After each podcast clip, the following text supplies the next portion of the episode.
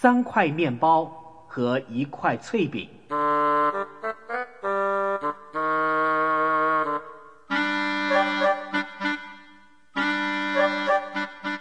有一天，一个农夫肚子饿，买了一块大面包来吃。但是吃完以后，他还是觉得饿，所以他又买了一块面包来吃。吃完还是觉得饿，于是他又买了第三块面包。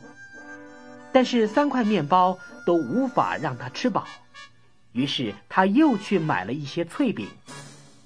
在吃下一块脆饼之后，他终于觉得饱了。穷农夫满意的摸摸肚子，突然间，他好像是想通了什么事似的，用手拍了一下头，大叫着：“哎呀，我真是个大傻瓜！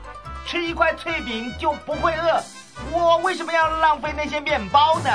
嘿，我一开始就应该先吃一块脆饼啊！”小朋友，你觉得农夫的话有道理吗？或者？他真的是一个大傻瓜呢。